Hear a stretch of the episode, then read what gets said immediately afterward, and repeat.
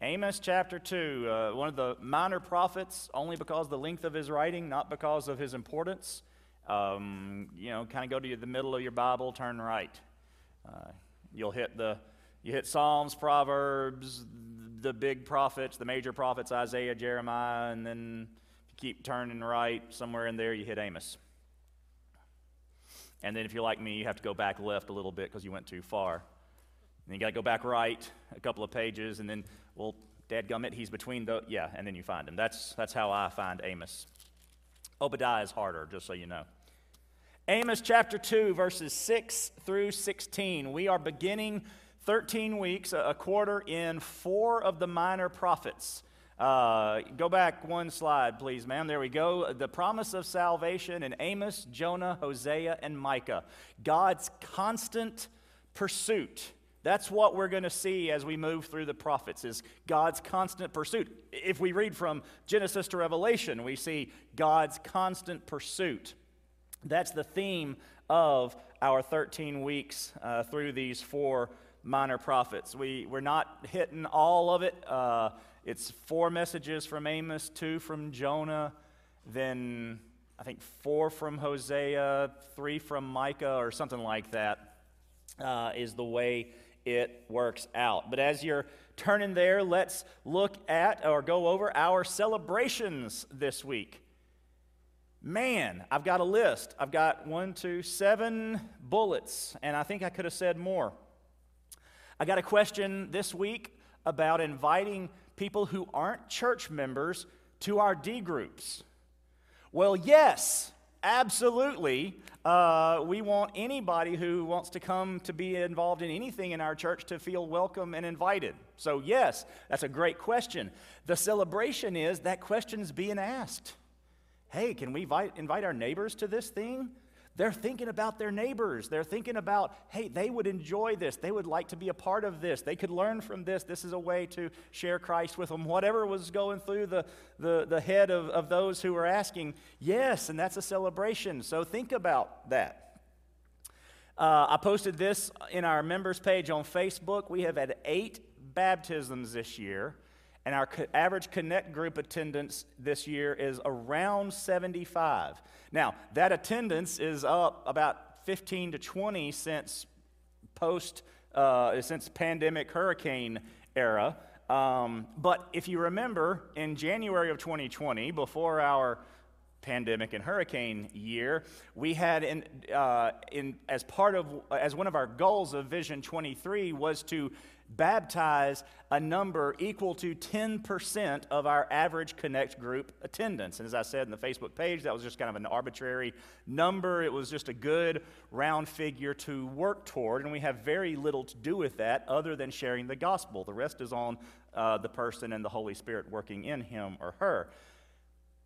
But two years after the pandemic and hurricane, we've reached that goal. We have baptized 10% this year already of our uh, 10% of our average Connect group attendance. I, I don't know why that number came up two years ago, two and a half, nearly three years ago now, but it did.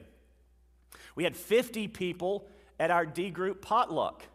Now, we're excited about that because it sounds like you were excited about D groups, but it also sounds like you were excited about potlucks.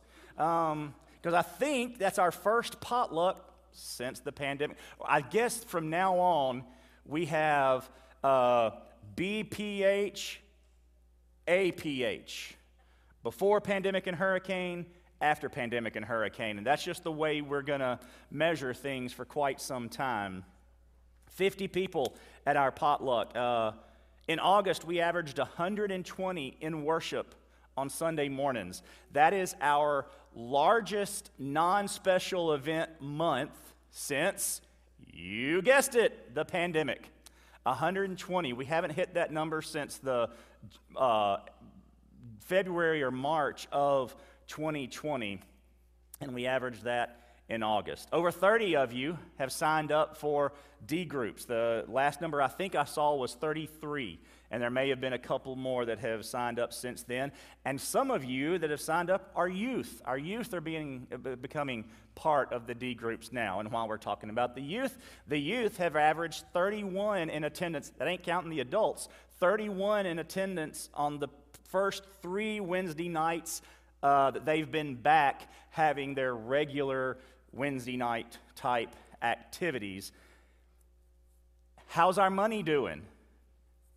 Well, I don't care.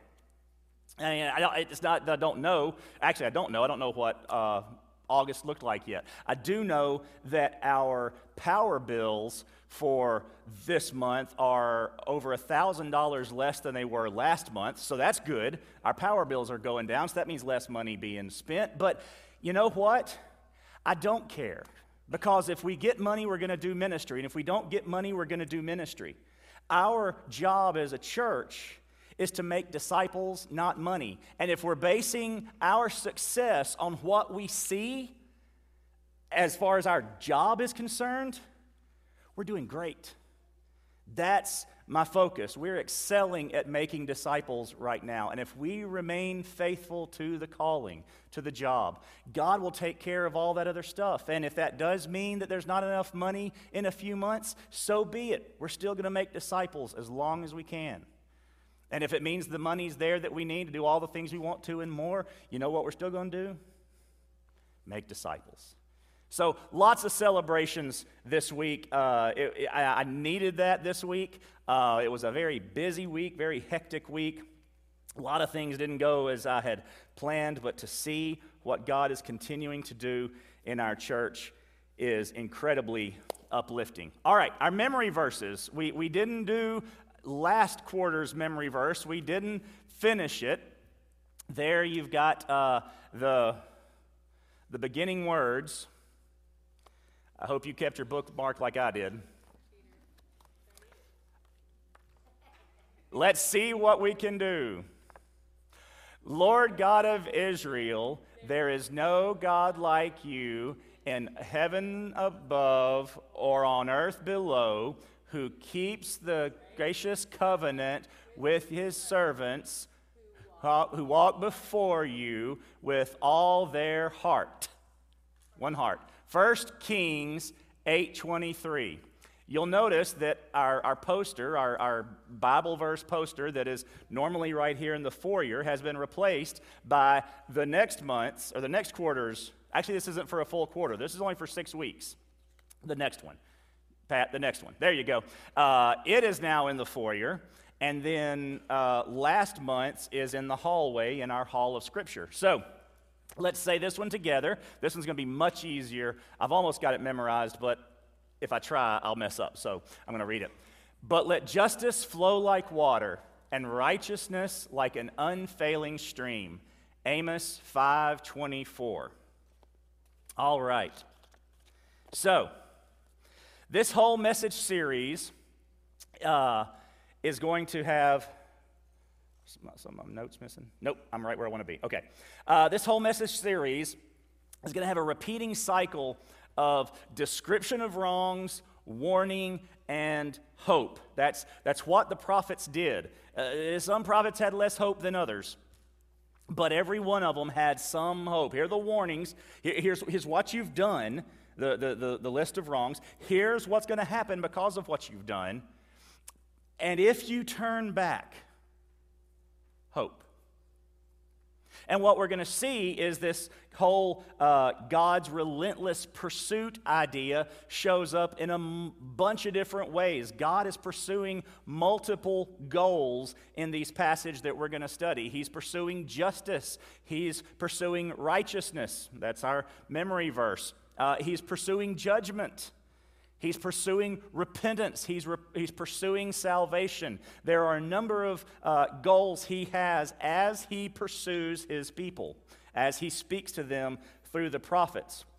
And as we look at these things, his pursuit of his goals shows us by necessity what we're doing wrong. And where we fail in, or, rather, where we fall in his pursuit. Next slide, please, Pat. There we go.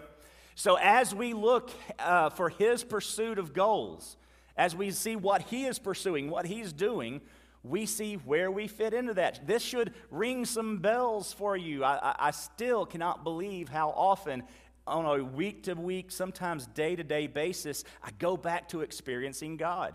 This is just, uh, and I'm talking about the, uh, the study, experiencing God. This is just another expression of that. Uh, see where God is working and join Him there? Well, as we look at the prophets, we see maybe not where God is working, but how God is working and we adjust our lives to fit that, however that may be. So, as we move through these prophets, here's my warning to you. Here's what you need to prepare yourself for. As we move through these prophets specifically, but any of the prophets, if you read the major and minor prophets, you're going to have to do this. You're going to have to put aside what your favorite politician, or your favorite talking head on cable news has said about any number of topics, but especially things like social justice, CRT, Marxism, socialism, immigration, welfare, any other issue, and you have to hear what God says about people and justice and righteousness.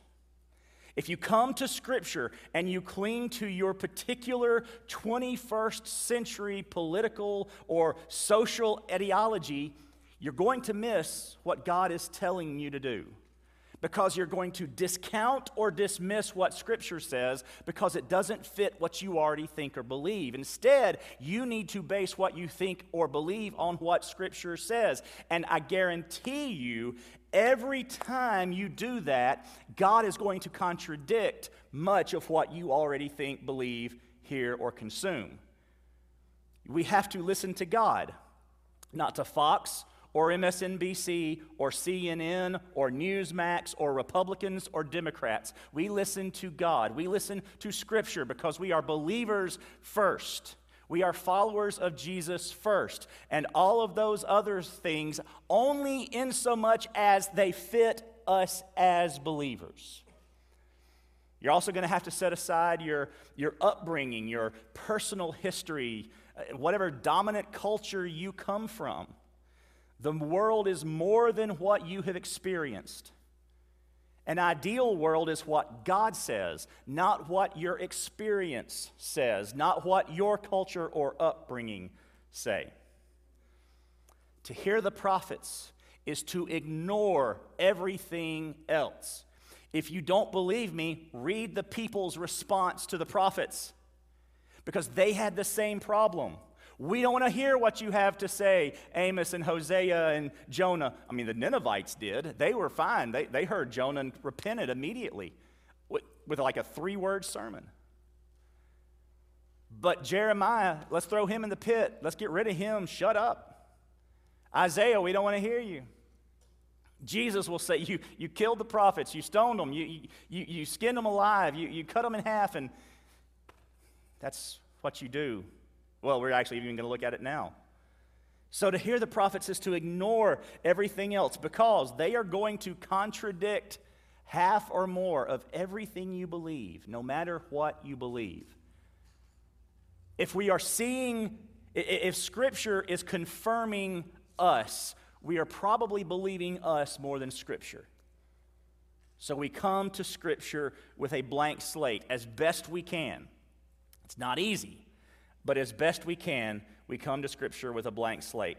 Now, I want to give you a background of Amos, who he is, the, the, the letter, and that sort of thing. But I'm, I'm already running a little late. I could not tell you everything I want to in seven minutes, like this next video that I'm going to show you will. It is a great video. If you've been on Facebook, you've already seen it. But this is a good a great, actually, background of all of Amos, and we are going to look at a number of the things that are mentioned over the next four weeks. So put your ears on and listen to this video.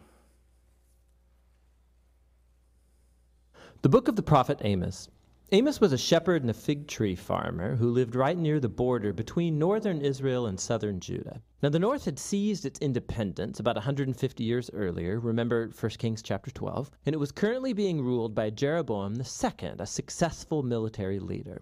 He won lots of battles and new territory for Israel, and he generated lots of wealth. But in the eyes of the prophets, he was one of the worst kings ever. His wealth had led to apathy, and he allowed idol worship for the gods of Canaan, which in turn led to injustice and the neglect of the poor. And it got to the point where Amos could couldn't take it anymore. He sensed God calling him to go trek up north to Bethel, an important city that had a large temple, and start announcing God's word to the people. And this book is a collection of his sermons and poems and visions uttered over the years. They were compiled later to give God's people a sense of his divine message to the northern kingdom, and it's a message we still need to hear today. The book has a fairly clear design. Chapters 1 and 2 are a series of messages to the nations and Israel. Then chapters 3 to 6 are a collection of poems that express Amos's message to the people of Israel and its leaders. Chapters 7 through 9 contain a series of visions that Amos experienced that depict God's coming judgment on Israel. Let's just dive in. So the book opens with a series of short poems that accuse all of Israel's neighbors of violence and injustice. And this is kind of odd because the book's opening line said that Amos was going to speak against Israel. But watch how this works. As Amos is naming all of these neighboring nations, you can go look at a map and see that he's creating a circle. And when he's done, Israel lies right in the center, like a target in the crosshairs. And on Israel, Amos unleashes a poetic accusation that's three times longer and more intense than any of these others. He accuses Israel's wealthy of ignoring the poor and allowing grave injustice in their land, specifically by allowing the poor to be sold into debt slavery and then going on to deny any of these people legal representation.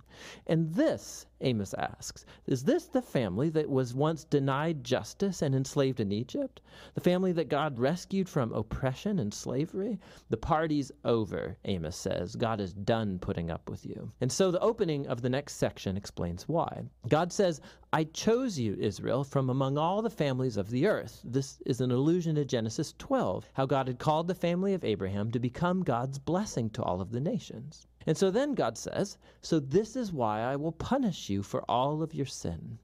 Israel had a great calling which came with great responsibility, and so their sin and rebellion brings great consequences.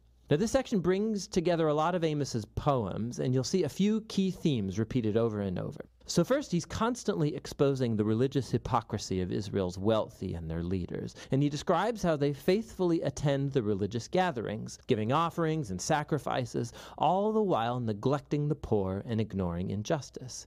And Amos says it's all a sham, that God actually hates their worship because it's totally disconnected from how they treat people. God says a real relationship with him will transform a person's relationships. And so Amos's call to true worship worship is to let justice flow like a river and righteousness like a never failing stream. Now, these two words, they're super important for Amos and actually all of the prophets. So, righteousness, or in Hebrew, tzedakah, refers to a standard of right, equitable relationships between people, no matter their social differences. And justice, or in Hebrew, mishpat, refers to concrete actions that you take to correct injustice and create righteousness. And so, both of these are to permeate the life of God's covenant people like a rushing stream fills a dry riverbed. The next theme is Amos's repeated accusations of Israel's idolatry. So remember, when the northern kingdom broke away from southern Judah, their king built two new temples to rival Solomon's in Jerusalem, and he placed a golden calf in each. Remember 1 Kings chapter 12. Since then, Israel had only accumulated more idols, worshiping the gods of sex and weather and war. And in the prophet's view, the worship of these gods always led to injustice because these gods don't require the same degree of justice and righteousness as the God of Israel, not to mention that these gods were immoral themselves. Not the God of Israel, he's different. So he can say in one place, Seek me that you may live. And then right after that, say to Israel, Seek good, not evil, that you may live.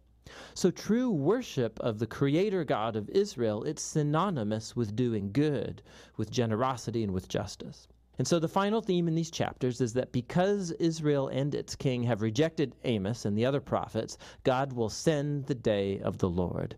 This is a great and terrible act of justice on Israel. And specifically, Amos predicts that a powerful nation will come and conquer and decimate their cities and take the people away into exile. And we know his prediction came true. Some 40 years later, the Assyrian Empire swooped in and did exactly as Amos had said. The book closes with a series of visions that Amos experienced, and they're symbolic depictions of the coming day of the Lord. So he sees Israel devastated by a locust swarm, and then by a scorching fire, and then they're being swallowed up like overripe fruit. And in the final vision, Amos sees God violently striking the pillars of Israel's great idol temple at Bethel, and the whole building comes crumbling down. It's an image of God's justice on the leaders and the gods of Israel. Their end has finally come.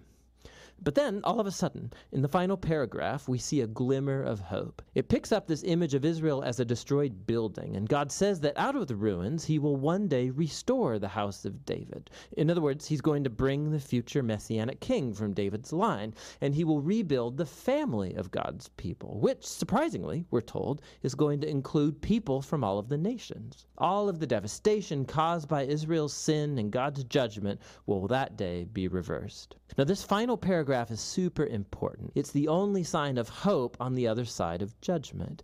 And it helps us see how this book is exploring the relationship between God's justice and his mercy. If God is good, he has to confront and judge evil among Israel and the nations. But his long term purposes are to restore his world and build a new covenant family. And so, through Amos's words, we still today hear his call to learn from Israel's hypocrisy and disaster and to embrace a true worship of this God, which should always lead to justice and righteousness and loving our neighbor. And that's what the book of Amos is all about. I also couldn't have drawn all that. So um, it's another reason that was better than me.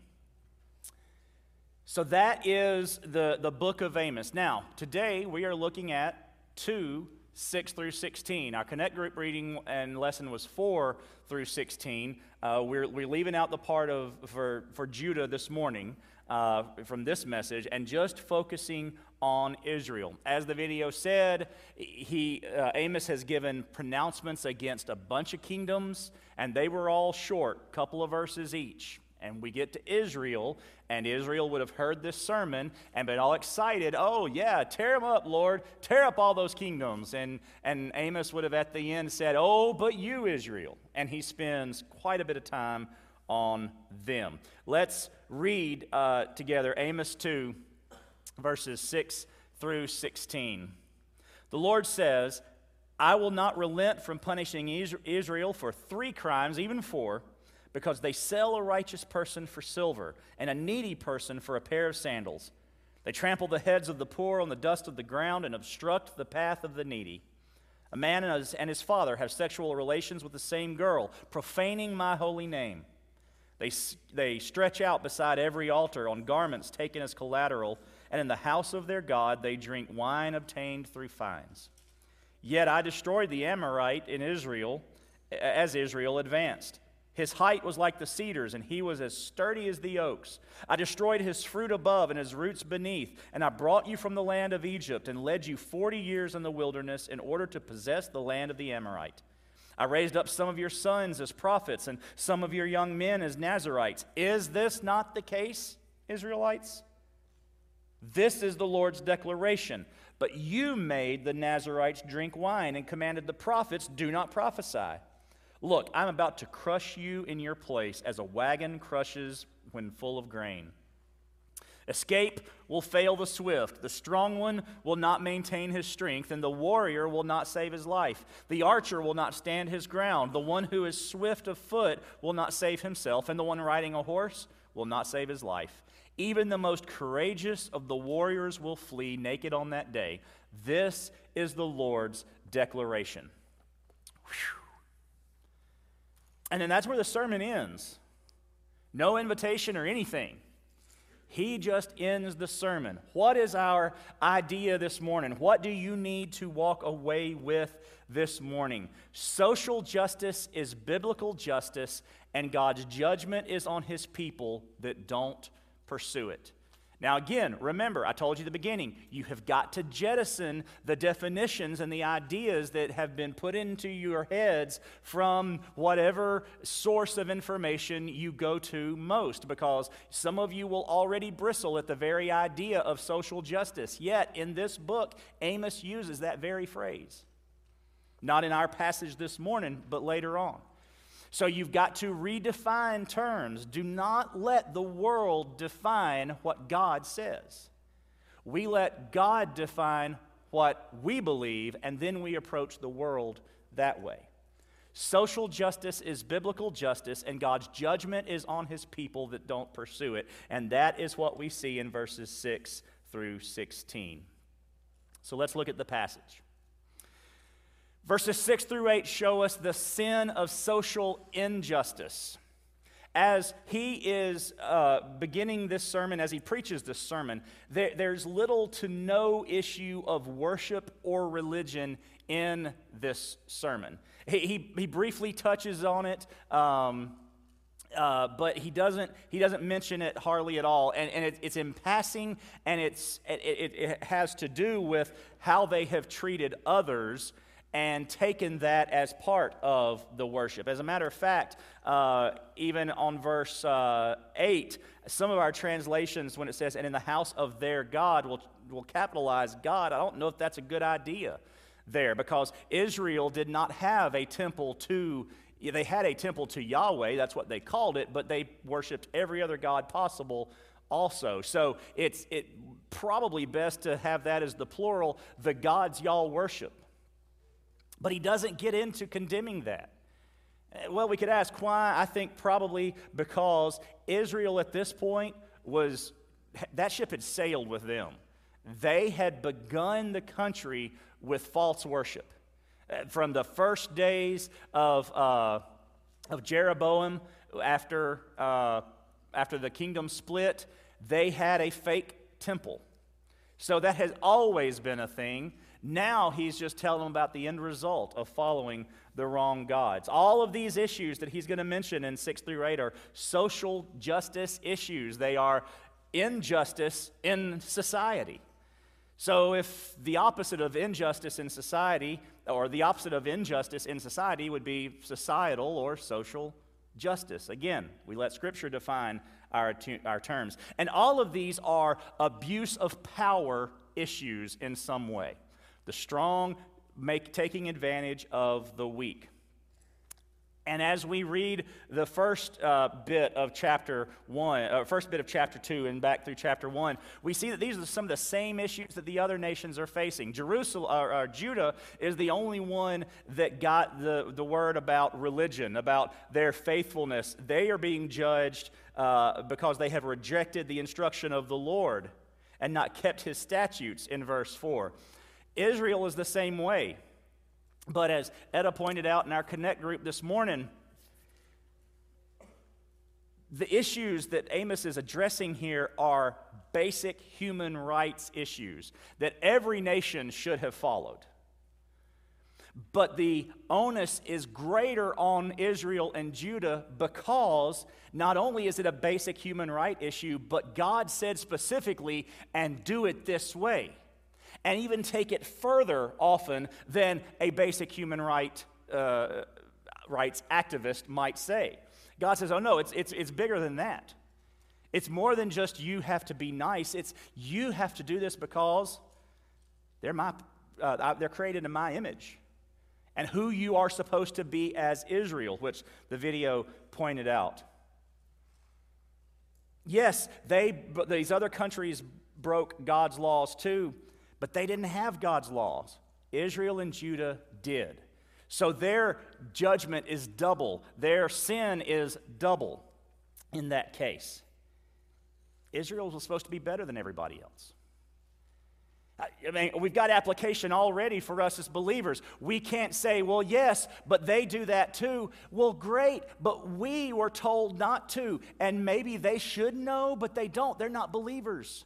We don't expect the world to act like the world, but we do expect believers to act like Jesus. And that's what Amos is saying. Israel, you didn't act like the God who brought you out. All right, so what are the issues that he addresses here? Uh, there are six, eight, depends on how you do it. We're going with six this morning. Uh, first of all, in verse six, we see prison or slavery for small debts. He says uh, they, they sell a righteous person for silver and a needy person for a pair of sandals. We're talking about very likely here uh, debtor's prison or selling into slavery because you owe a debt. But the debt is minuscule. It would be like one of us having to go to prison because of, of 50 bucks, 100 bucks that we hadn't paid back yet. It, it, the, the, the punishment in no way fits the crime, but it, it benefits the the person in power, they get to sell that person into slavery and, and get restitution. Most likely, that person is going into slavery to the one they owe the debt. Well, that just creates more indebtedness because now I've got him for free. I don't, I don't want him to get the 50 bucks or 100 bucks or whatever it is. I'm, I like having this free labor. Verse 7a, we see enrichment off the poor. They trample the heads of the poor on the dust of the ground.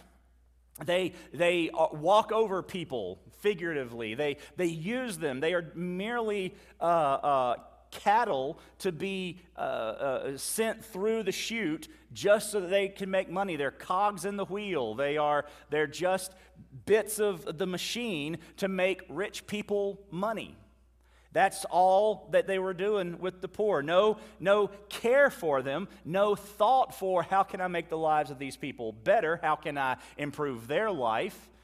Take some of what I have earned and, and, and, and, and said, you know what? Let me share that. Let's push that down to the, the, the, the, uh, the hourly workers a little bit. No, it was all about making the rich richer no matter what happened to the poor. Obstruct the path of the needy in 7b, manipulation of the courts. Well, the rich people got to use the court in a much more uh, uh, uh, favorable fashion than the poor people did. Does this sound like anything going on today? If you, got, if you can get the best lawyer, you can get the best uh, uh, defense, and you can get off much more easily. And that's what they were doing. They were, they, they were uh, oppressing the poor in the courts, manipulating the best lawyer, paying the judge, whatever it took in order to get the verdict that they wanted against the person who owed them the 50 bucks or 100 bucks, be able to sell them into slavery, and, and just perpetuating what was going on. And this was part of how Israel had earned its wealth under Jeroboam the second, not the first. Uh, continuing in 7c, a man and his father have sexual relations with the same girl, profaning my holy name. This could go back to the selling into slavery due to debt. If she's pretty, we're going to make sure she can't pay back her debt. Then we're going to bring her into the house. Abuse of power, rape, sexual abuse, sexual assault. But they could get away with it, right? Because they had the money and they could pay the courts and they could uh, buy, buy the best lawyer. And God says, this, this, here's where he kind of gets into the whole, and this is specifically something I told you not to do. This is where he says, I expect better of you, my people, and you're doing this very thing. Verse 8 They stretch out beside every altar on garments taken as collateral. The, the every altar, again, we're getting hints of this, this um, polytheism that they have brought into the northern kingdom, uh, but, but that's not his focus. It's the collateral. You stretch out beside every altar. You're doing all these worship things, and this may be a little throwback to the to the maiden. Uh, it doesn't imply that she is a, a slave or a prostitute, but there, there, there could be some relationship there. But you're, you're doing this at, at these altars that aren't real altars, to gods who aren't real gods, on coats that don't belong to you, on coats that are taken as collateral. Well, you got to go back to, I think, Exodus, where it says that if someone borrows from you and you take their coat as collateral, especially if they are a poor person who doesn't have much, and you take their coat as collateral, you have to give that coat back to them at night. Because it's very likely the only way they have to keep warm. And Amos is saying, Y'all take the coats as collateral, and you're just throwing them next to these fake altars, laying down on them, doing God only knows what. Probably calling it worship somehow, you and your son. And then he continues, and in the house of their gods, I'm going to say gods here because I don't think cap, it's Elohim, it's not Yahweh. So in the house of their gods, they drink wine obtained through fines unjust or misused fines. All right, is it a legitimate fine? Well, that's questionable because if we go up to verse 6, he says they sell a righteous person for silver. Righteous people uh, usually don't get fines, but let's just assume they did. They were riding their mule through town. That mule just got a little fast. They got a ticket. I did it. Just, you know, my, my one mule power cart got a little faster than I intended. So they got the ticket, had to pay the fine. And so rather than the fine going to, I don't know, help the poor or whatever, the people, the, the, the magistrates or the rich people who own the magistrates, they're reveling off of the fine. They're taking the money and buying wine and getting drunk with it. And he says, This is your sin. This is what you have been doing for years. Yeah, your worship's all fouled up. Yeah, you're, you're, not, you're not even in the house of God anymore. You're, you, you've got your own gods and all kinds of altars. But that has led you to walk on anybody who's not rich and in power. And that is not the people I called you to be. That is not who you are supposed to be, Israel. This is your sin of social injustice. In verses 9 through 11, Amos shows them the cure for social injustice. I probably should have said the inoculation for social injustice because he set this up beforehand to make sure that they wouldn't do these things. He lines it out for them in verses 9 through 11. He says in verse 9, I destroyed the Amorite as Israel advanced. His height was like the cedars, and he was as sturdy as the oaks. I destroyed his fruit above and his roots beneath. First of all, he removed the worst of the social injustice offenders. Amorites were a particular people, but the word also came to mean just everybody that was where Israel was supposed to be, everybody in the promised land. And he removed them, and they were the ones who sacrificed their children to false gods and would cut open the, the bellies of pregnant women and would do all these things that uh, Amos has talked about in chapter 1 in the first part of uh, chapter 2. And God says, I cleared them out. I got rid of them. And if you remember back to Joshua and, and, and, and the commands to Moses, he told them, when you get in there, make sure you kill everybody. Make sure you clean them all out too, because if you don't, you're going to end up following them. You're going to end up doing the things they do. But I'm going to go before you. They were big as tall as cedars and big as oaks. We don't have a lot of cedars around here, but we got live oaks. We know what big as an oak can be. So he says, That's what they were, and I took care of them for you. I got rid of, I inoculated, supposed to have, inoculated the land from the social injustice that was going to tempt you if you got rich and wealthy and powerful, which you would have. You were going to because he was going to take care of them. Verse 10 I brought you from the land of Egypt and led you 40 years in the wilderness in order to possess the land of the Amorite. He removed them from a nation of social justice offenders. Um, I think I have it wrong. I just realized Yeah, uh, the first bullet should say removal of the worst of these social justice offenders, not injustice offenders. The second bullet is right. The removal of a nation from social, uh, from a nation of social justice offenders. So I brought you out of Egypt, where they did the same thing, where you know they used slaves to build pyramids and tombs, and all, I, I, I took you out of that because that was not a place where you could be my people. That was not where you were going to grow like me as a nation and be a blessing to all nations, as Genesis chapter 12 says you're going to be. But I didn't just do that. I didn't just remove temptation, and I didn't just remove you from temptation, but verse 11 says, I sent help. He provided, uh, pro- we see provision of those to teach righteousness in 11a. I raised up some of your sons as prophets.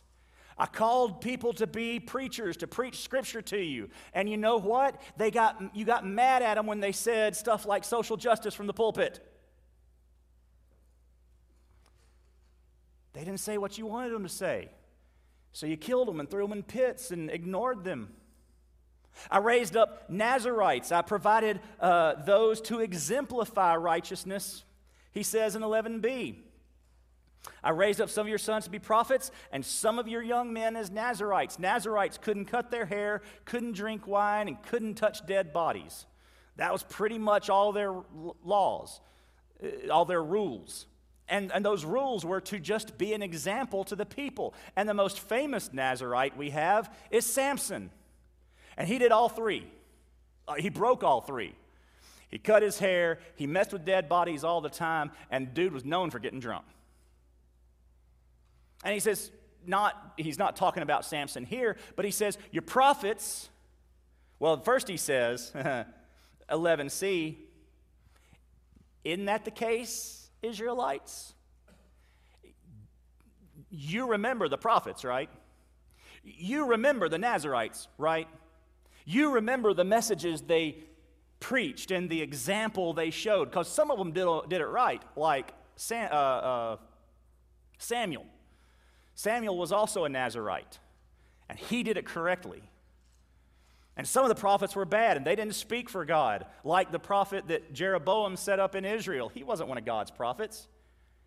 We have prophets confronting false prophets throughout the prophets, saying, Don't listen to that guy because he ain't listening to God. He's listening to you, telling you what you want him to tell you.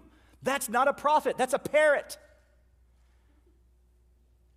And that's where we get sometimes. Parrots say to us what we want to hear, and Scripture says what we don't want to hear, and parrots make us feel better. And God says, You are to be different. And you know you are. Rhetorical question 11c. Isn't that the case? Disciples of Jesus? And then we move from the cure for social justice that he had set up to the judgment on social injustice. From the cure for social injustice to judgment on social injustice. Because we see in verse 12, they rejected the cure, they rejected the inoculation. He says, But you made the Nazarites drink wine and commanded the prophets, do not prophesy. So you, you made the ones who lived a particular example fail in their exemplary living, whether they did it by force, literally, or they just so ignored it that it was meaningless. Same for the prophets. Well, they, they were told not to. It was like, shut up. I don't want to hear this message. Do you ever, I can't remember which prophet it is that the king said, Do you ever have anything good to say, prophet? Huh? I still didn't hear you. Elijah, Elijah. Oh, yeah, yeah, that's right. It was, it, yeah, Elijah Elisha, and it was Ahab, I think, saying to Elijah, Oh, here comes the one who never has anything good to say to me. Does that sound familiar? Is this any those thoughts ever go through a, a, a church member's head sitting listening to the preacher? Does he didn't have anything good to say to us? I know it goes to the preacher's head. They rejected the cure. They didn't listen to him. 2 Timothy 4 3. The day is coming when they will reject sound doctrine, sound teaching, because it doesn't fit what we want it to fit.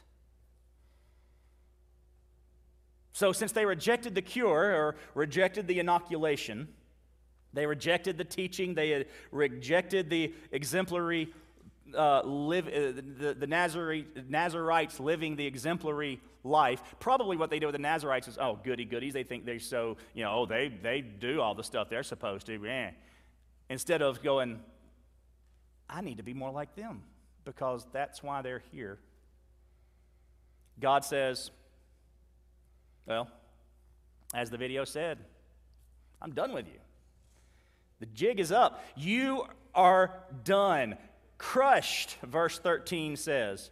Look, I'm about to crush you in your place as a wagon crushes when full of grain. That's a very hard phrase to translate from Hebrew, no matter what you do, it ends up with some sort of crushing. Either they, uh, they cannot stand under the weight of God, or they crack, or they're going to crack like the wagon cracks under the weight, or they're going to be crushed like the dirt underneath the weight. Regardless, what we get is crushing by God. The church in AD 100, or the church in AD 20. 22 needs to be careful that the lampstand is not removed, that we are not crushed by God because of our willingness to go through spiritual motions, because they were doing it in Judah too. Spiritual motions without living out the commands of the law. Jesus tells the Pharisees, you tithe on the smallest herbs you have, the, the least little bit that you're given, your, your mint, your dill, and your cumin, and you should have. Those are good things to do, but you have ignored the weightier things of the law loving your neighbor as yourself, caring for the poor, the distressed, the distraught, the oppressed. And you will be crushed. Church, if you do not tend to those things. And your best abilities will not protect you, verses 14 through 16. Eh, then that's, that's what he's saying. Your, your, your wonderful army will do you no good. You, you can't run when you should. You can't stand when you have to. Your technology, your bowmen, won't save you. Your tanks, your chariots, your horses will not save you. Your, your best trained People will run in confusion and unequipped. When the judgment comes, you won't be able to stand against it. We hear echoes or foreshadows, maybe, of Jesus in Matthew chapter 7 when they stand before Jesus and say, But didn't I prophesy in your name? Didn't I uh, help the poor in your name? Listen to this. They were doing all the good things. And he says, Depart from me, I never knew you. You, you, you had this idea that if you went through some motions, but didn't pay attention to what I told you specifically to do, that I'd be okay with that. I'm not okay with that. For Israel, it was you went through the motions of worship, but you didn't obey the, the, the smaller things that, that really show that you trust me and believe me and follow me. Well, we jump to the New Testament and we see going through the motion of those good things, but you never took the step to Jesus. You say, well, if I just do enough things, he'll accept me. And the fact is, we are only accepted by faith, not by works. This judgment of Amos's is pure, I'm sorry, the sermon of Amos's is pure judgment. There's no hope at the end of this sermon. Like I said, there's no invitation, there's no altar call, there's no repent and come forward and we'll pray for you. It is just judgment, but it, sh- it should instill introspection, fear, and change from those who hear it. That was his point. Remember, this was collected. He's given the sermons, but suddenly it's collected to show us what he was saying. Maybe he preached something right after this. But what we hear today, first of all, is that the people of God should be the most concerned about the rights and needs of all people, people made in the image of God, Imago Dei.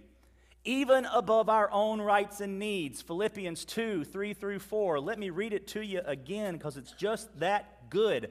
Do nothing out of selfish ambition or conceit, but in humility consider others as more important than yourselves. Everyone should look out not only for his own interests, but also for the interests of others. Israel should have been concerned about the poor among them.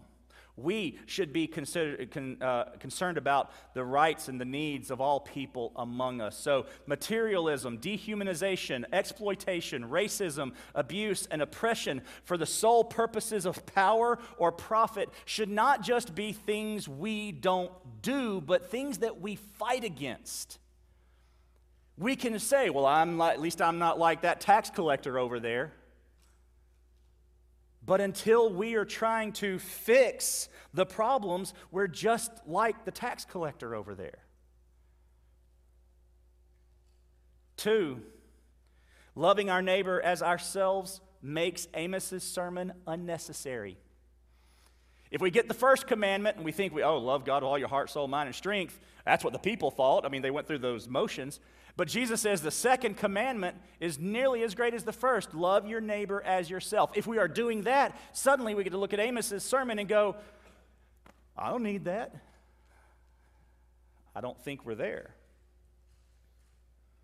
And third, we see with Amos's message a dire message with absolutely no hope. But we are this side of the cross, not that side of the cross. But it is a dire message without Christ a dire message without hope because that is who we are without Christ. We have no hope if we are depending on ourselves. If we think that I can go through some motions religiously and God will approve of me, we're wrong. Amos chapter 2. If I think I can go through even the, the, the, the social justice motions of Matthew 7, cup of cold water, visiting in prison, food, etc. I can do all the good things in society, but if I've never trusted Christ, I still have no hope. See, that's, that's where the problem comes. That's the problem with a social gospel. Religious fervor doesn't save you, social action doesn't save you. Jesus saves you. And when you come to Jesus, you should have religious fervor and social action. But those two things are a result of our salvation, not the source of our salvation. You see the difference? See why we should and you should be able to talk about and preach about and speak about and read about and be involved in those things that we call social justice. And depending on who you listen to over the weekend on the news channels, you'll have a different opinion of it. But we reject all of that and say, what does God say? God says, don't trample the heads of the poor on the dust of the ground. Don't obstruct the path of the needy a man and a father should not have sexual relations with the same girl. You should not take uh, garments as collateral overnight. You should not waste fines and live riotously on them. You should be fair, just, equitable. You should be helpful. You should be reaching. You should be going to. You should be lifting up at every opportunity and not pushing down. You should, as Martin Luther King said in the 60s, it is great to tell somebody to pull themselves up by their bootstraps, but it is a uh, I don't remember what phrase he used, but let's just say it was a devil's mouth that would tell them to pull themselves up by something they don't even have. That's where the church steps in. It's where the followers of Jesus step in. I'm excited that we are expanding our food pantry uh, here lately. Uh, Ashley Vest is working with Janice and Sue to, to uh, expand it and, and be more. Um, visible to the community. It has been in the past just if somebody came, we had a little food for them, but, but I want to do more. I, I know we've got care help, but we can do something. We can always do more. So Ashley and, and Sue and, and Janice are working on that to see how we can do that. And that's just the start. Is somebody going to come to Jesus because we gave them ravioli? Chef Boyardee? Well, Chef Boyardee is not going to save them. But a cup of warm Chef Boyardee in Jesus' name could be the beginning of their salvation. And so, we leave this morning again with our big thought. Social justice is biblical justice, and God's ju- judgment is on his people that don't pursue it. We have hope. We're this side of the cross. Jesus died for our sins. Jesus died for our false faith in religious activity. Jesus died for our false faith in social action. Jesus died for every sin we will commit. Those two things won't save you, but Jesus will. The wages of your sin is death, but the gift of God is eternal life in Christ Jesus our Lord. Next slide, please, Pat. That is our hope of salvation. Not a thing that we do, but the one in whom we trust. And it's as simple as that, it's as simple as faith. Not a work, not an action, faith. And today, you have a next step to take because of this message. Maybe today is just as simple. I mean, I would love for every one of us to storm the, the, the, the food banks and the, the clothes distribution places and, and pregnancy care centers and all the opportunities, and, and you just, you're just throwing money out to people who need it as you leave the building. Uh, but probably I'm not even going to do that. But this morning, I want to just just break away a little piece of the shell that I've built around me that says, well, if they're in that situation, somehow they probably deserve it. And I don't have to do anything to help them because they got there on their own, they can get out on their own. That's my culture talking. That's my history talking. Maybe that's my next step. Maybe your next step is salvation. You, you have a dire message in your heart that you're not saved and there's no hope for you outside of Christ. You can accept salvation. Follow in obedience with baptism. Conform your life to Christ. Submit to God's plan and purpose. Maybe you need to join our church this morning. Whatever it is, we're going to take a time here in just a minute where you can do that. You can come up. I will pray with you if you'd like. Chelsea will be here. We'll have couple of deacons in the back that would love to pray with you. Maybe you want to make public some decision that you have made. Maybe you just want to come here and pray. But whatever you do, as we sing in a few minutes, make a decision for Christ. Might not be salvation, but one more way, one more little chunk off the shell, one more one degree turn toward what Jesus wants you to be. And then you will have left this service this morning changed because of what God did in you. Let's pray. Father, thank you for your word. Thank you for reminding us through the harshness of the prophets that we have a responsibility to have the same compassion empathy, sympathy, sorrow for all people that you have. The same compassion and sympathy and empathy and sorrow that would allow you to send your son to die in our place. And Lord, sometimes we quibble about whether somebody deserves a helping hand, either with food or finances or clothes or whatever. Lord, if we will just have your heart, We'll never quibble. We will give generously. We will go generously. And we will fight for those who are downtrodden, oppressed, poor, abused, hurting, sick, in prison. God, give us your heart that we will seek justice And ultimately, we will seek through that justice, through that help, the salvation of the person. Our ultimate goal make disciples. God, show us how we can do that. In your name we pray, Jesus. Amen. So, as we sing this morning, what's God going to do with you? Let Him work on your heart. Let's stand, sing, worship Him, and do business with Him this morning.